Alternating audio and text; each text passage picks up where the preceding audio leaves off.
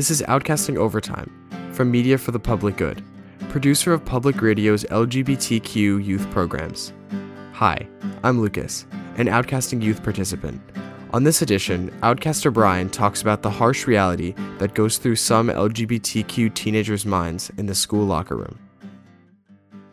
Everyone has to go through situations in which you feel like you're standing at a fork in the road. Being a teenager and developing into an adult is one of them. It's hard. Your body changes, your hormones are rushing, your voice is changing, and you're generally feeling self conscious. It makes school and social life much harder.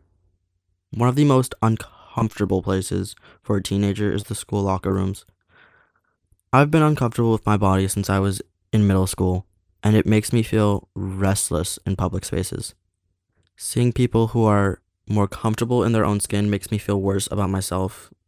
Those who participate in sports are used to changing in front of other people, but I'm not. I get anxious just by walking into the locker room. I'll make a beeline to my locker and I'll get out as quickly as I can. Changing on other people already makes me feel like I'm in the limelight, but on top of this, I worry that other students will see me differently because I'm bisexual.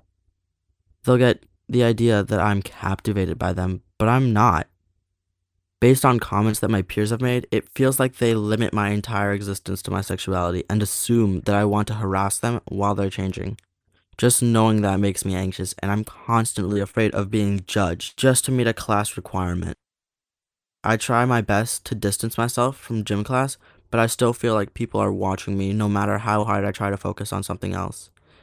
If I accidentally make eye contact with someone, I get a rush of anxiety and my heart goes a million miles an hour. And in my mind, all I can think of is people talking behind my back. I'm not a pervert, and I don't want to be perceived as someone who harasses people while they're trying to change. People who are close to me know I wouldn't do that, but others still think I do. Worrying about these things takes a toll on my mental health, after I leave the locker room, I find myself thinking about it for the rest of the day, and rumors resonate in my head. I keep putting myself down for something I didn't mean to do. In my experience, being an LGBTQ person in a school locker room causes increased discomfort.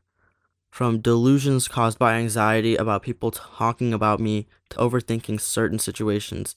And this is one of the many scenarios in my life that are affected by being an LGBTQ youth. Put yourself in my shoes. In life, try to think about how other people's identities and experience can affect their lives in ways that aren't immediately apparent. This kind of open mindedness can help people like me with these issues and help an LGBTQ youth like me feel a bit more comfortable in everyday school life. Thanks for listening to Outcasting Overtime. Outcasting Overtime is a production of Media for the Public Good, which produces public radio's LGBTQ youth programs. Our executive producer is Marc Sophos.